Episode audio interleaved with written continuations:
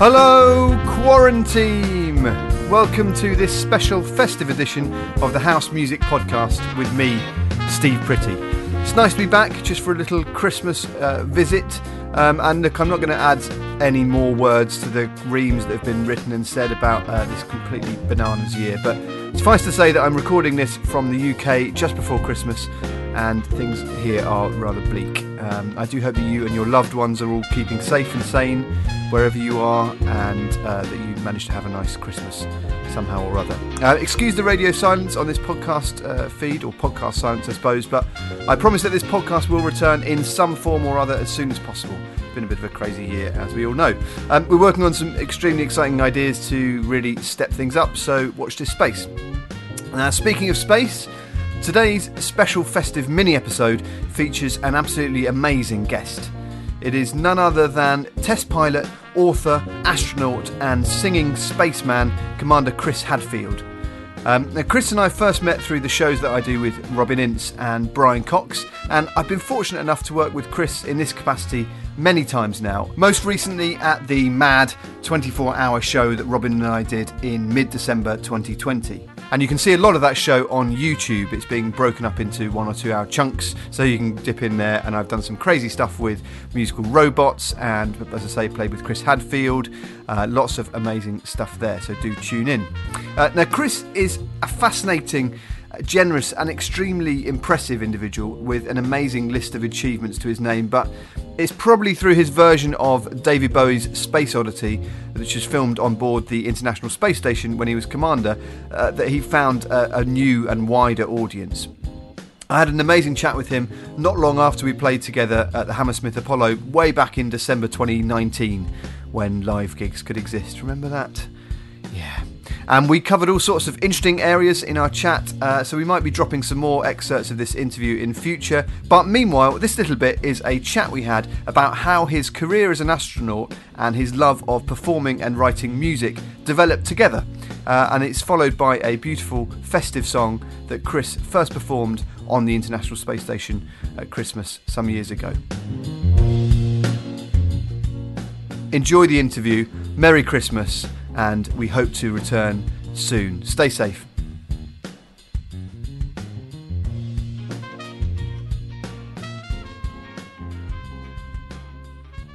I uh, I decided to be an astronaut when I was nine years old. That's about the same time I bought my first guitar. My brother and I were at an auction sale, and uh, a farm auction, which is fairly common in Canada. And um, in amongst all the tractors and household goods, there was this old acoustic guitar went up for sale, and we bought it for five dollars, and, and, that was the very first instrument we bought. And, the, and I taught myself my first chords on that guitar. But at the same time, I was dreaming of flying in space. I've taken a guitar with me everywhere I've ever gone. I I thumbed around Europe for six months and dragged an old Yamaha FG 180 to the top of a mountain in Narvik, Norway, and and um, and to Turkey and, and all across southern Europe. And um, uh, I lived at the bottom of the sea for a while when I was training in astronaut oh, wow. um, preparation. And had a guitar down there, uh, had to be taken apart and brought down to the bottom. So I've always had a guitar with me. But it was really the the pursuit of uh, exploring space that drove a lot of my decision making. And I, I, became an engineer and uh, joined the Air Force and became a pilot. And then I was a fighter pilot um, in the height of the Cold War, intercepting Soviet bombers over the North Atlantic. And then I went to test pilot school. Mm. And um, several of my test pilot friends also became bandmates. Uh, Rick Husband, who was the commander of Columbia right. uh, when it came apart and everyone died in uh, February of 2003. He made his way through school as a singing waiter. Really? Uh, at uh, yeah at Texas Tech. And, uh, and and he was very active in his church and a big, strong uh, choir kind of voice as mm. well. And Rick and I sang and wrote music together at, at Test Pilot School. And Susan Helms, who I think she flew all of the shuttles, and um, she lived on the space station when I visited there on my second space flight. She was a terrific keyboardist, and um, and so we all played music at test pilot school, and then uh, all of us got selected as astronauts, all coming from different backgrounds. And uh, I, f- I was an astronaut, active astronaut for 21 years, and um, flew in space three times and was NASA's director in Russia, helped build two space stations up in orbit, um, did a couple spacewalks from the space shuttle Endeavour, and then lived on the International Space Station for a little under half a year and was the commander of the uh, of the International Space Station. So uh, and went around the world about 2,650 times. So Wow. that's that's my space background. And then in music, um, I've always I played trombone in in school and bass trombone, but hardly anybody ever says please pay, play trombone. It, you know, it's normally an accompaniment instrument at best. Um, but guitar is much more portable and a more complete orchestral kind of thing. So I've always had a guitar with me and uh, it was only natural to try and have one on the space station. And I'm glad that um, eh, the NASA medical health support team, the psychologists and psychiatrists, they're the ones who put the guitar in the space station, not I. And Is it that was right? put up there. It's a Larrivée. It's made in um, Vancouver. Uh, it's a slightly undersized guitar, what's called a parlor guitar, and, and um, they bought it in the summer of 01, so 19 years ago. And they, uh, or they bought it in the spring of 01 and then launched it in the summer on Atlantis. And it's been on the space station ever since. Um, so uh, that musical instrument has been going around the world 16 times a day for um, 19 years. Uh, and you, you could do the math. That's, a, that's you know, 100,000 orbits plus. And um, and it's been played by a generation of astronauts, self included. And and I played up on the space station much as I do on Earth. I played uh, as often as I could, um, often in the evening when things were quiet, when when uh, things had settled down. When I was trying to explain my own thoughts to myself, it's nice to bring a guitar into your hands. Um, and then I wrote and recorded a whole album of music uh, late at night while I was on the space station, which is called Space Sessions: Songs from a Tin Can, and just recording it on board with a with a GarageBand and a uh, and a floating microphone, you know, floating weightlessly in front of me, and um, and then I, I played along with uh, with some other bands from up in space with uh, with the Chieftains. I did a song, and then Wow. I played along with. I had a long chat with Neil Young from the space station, and it was funny playing Neil some of his songs from space so he could sing along with me. And um, and then uh, I, I covered a, uh, a David Bowie tune that a lot of people have heard. I did a version of Space Oddity that hundreds of millions of people have since seen. So it's a nice way, maybe, to marry the two. The idea of what seems a remote and perhaps robotic, um, very clinical existence, and recognize that it's extremely human and shared and uh, celebratory and and uh, fun. And I think um, through the music that I wrote and played uh, on board the space station, and then and then shared through social media, I think it helped people see what exploration is really like, and and what what life on a spaceship is like, and maybe a little glimpse of what it's going to be like when we when we go even further uh, to the moon and beyond. I have two very nerdy music questions about that. First of which is do, do you have to take up spare strings when you go to space? How does it work? Or Uh, do well, they get yeah, flown the up? hard- the hard part of putting a guitar up, of course, is the guitar itself. But Yes. as each subsequent astronaut musician comes up, they they think, well, what should I bring? Maybe some plectrums, you know, or, or um, uh, do we have the right pickup? You know, y- you have to be worried about the electromagnetic environment on a spaceship, so you can't just bring anything. Um, but then strings. Uh, One of the beauties of a space station, and maybe it's your other question, is it's a better place for a guitar than on Earth because the humidity never changes, the temperature never changes, and the air pressure never changes. You're in this very carefully controlled bubble. You're sort of like in a uh, a guitar preservation case. That's where you're living, and so the guitar Very expensive stays- guitar preservation case. yeah, it stays in tune very well. Um, so so it's quite good for that, better better than on Earth. But uh, of course, strings get, get a little tired and they, they uh, corrode a little bit, and so often a crew, as part of their personal kit, will bring up some musical uh, accoutrement, like a new set of strings. So there were several new sets of strings up there. Right, there's, right. there's there's everything you need. So uh, you know, one one astronaut musician will ask a previous one, "Hey, what what all's up there? What do I need to bring?" You know, I can just throw it into the little bit of personal kit that you're allowed to take up with you. And so, yeah, it's essentially the, the most expensive guitar case of all time, uh, if, if it's sort of preserved up there. Well, I, planet Earth is. I Yes, I think, but- suppose that's true. I suppose Yeah, that's true. yeah. And and how the other my other question was really about the acoustic. I mean, how's the what's the acoustic in the space station like? I mean, obviously I've heard I've heard your your fantastic album, but I mean, did you?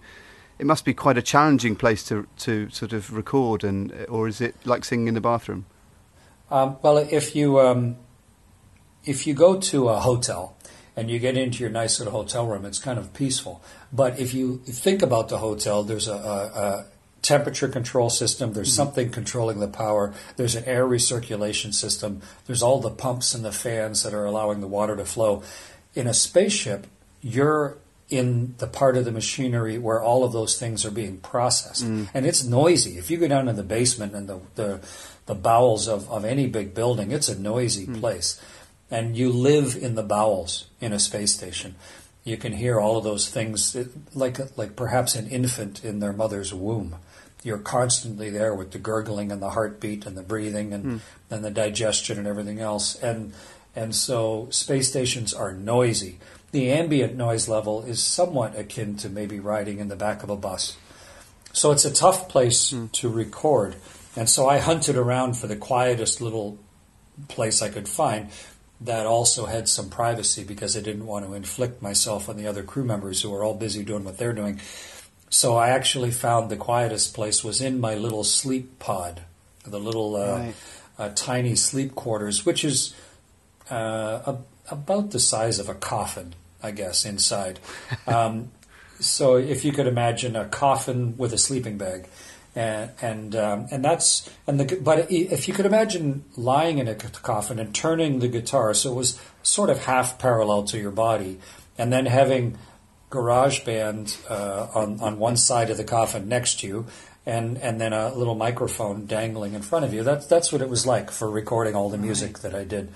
Um, and because inside that sleep pod, I could close the little door and turn the fan down to a minimum, and it, it was uh, from an ambient noise level the quietest place I could find, and uh, and so that's where I recorded all the music.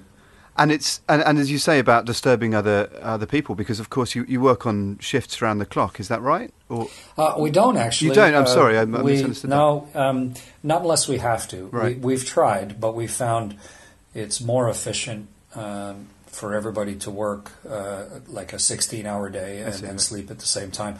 But we don't always. But still, everyone. It's your your time is is scheduled by mission control Mm-hmm. down to five minute slices for the entire six months that you're there. What you're doing now, what you're doing five minutes from now, five minutes after that. And the only real free time you have is when you're supposed to be asleep. And um, so that's often when we do things personal. Mm-hmm. You know, you'll steal the first two hours of your designated sleep time to uh, take pictures out the window, or mm-hmm. call your family, or or write about what's happening, or think about it, or mm-hmm. study and get ready for the next day, or play music. And and I and you're not there for yourself either. You're you're there on behalf of seven point seven billion other people. So so you take it pretty seriously of course, and and I was very careful, especially as the commander of the spaceship, to make sure we got everything else done first. And we set records for the amount of science that we got done, and we even did an emergency spacewalk four days before we came home in order to save the station from a um, a big ammonia leak.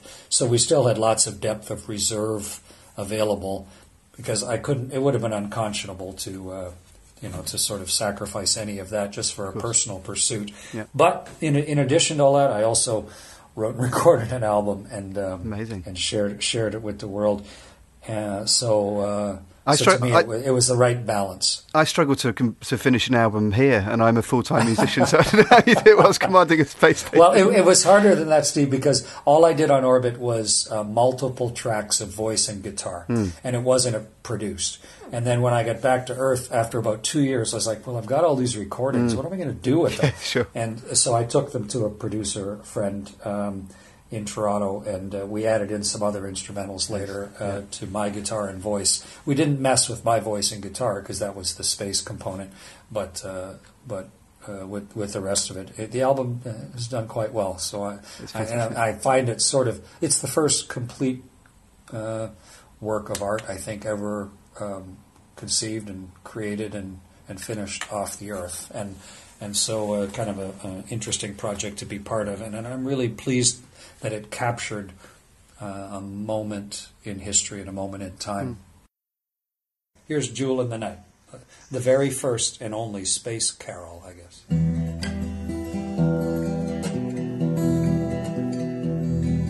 So bright, jewel in the night, there in my window below. So bright dark as the night, with all of our cities aglow. It's long been our way to honor this day and offer goodwill to men. And know wherever we go, it's come round to Christmas again. I'll jump to the bridge. Here we go. Love for the families that gather below. Love for the stranger that you'll never know. For those who aren't with you, wander above. So bright jewel in the night. There lies the cradle we knew. Home of all that we love and all of our memories too. It shall be our way to wander astray and take with us all that we know and never cease this message of peace from Bethlehem so long ago. And never cease this message of peace from Bethlehem so long ago.